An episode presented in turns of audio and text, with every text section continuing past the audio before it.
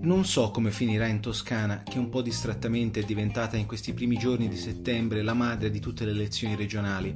La partita, come si dice, è apertissima. Certo è che il centro-sinistra non se la passa bene. Il candidato Eugenio Gianni sembra esserne consapevole, a differenza di altri che a Roma sonnecchiano. Si fanno molti paragoni impropri con l'Emilia-Romagna, ma le differenze sono enormi. Gianni non è Stefano Bonaccini, le liste che lo sostengono sono deboli, non come in Campania, dove la lista di Vincenzo De Luca rischia di prendere più voti del PD. Manca l'effetto sardine. Susanna Ceccardi non è Lucia Borgonzoni, che si era fatta sostituire in campagna elettorale da Matteo Salvini e a un certo punto non si capiva più chi era il candidato. E forse potrebbero pure mancare i voti dei 5 Stelle che in Emilia Romagna in parte sono andati su Bonaccini. Aggiungo anche che la Toscana sembra essere più laica. La Lega già governa città importanti come Pisa e Siena.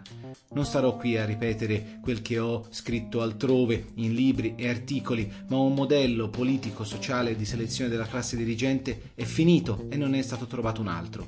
Il che vale per la Toscana, ma anche per altre regioni ex rosse, come l'Umbria e, tra poco, probabilmente anche le Marche.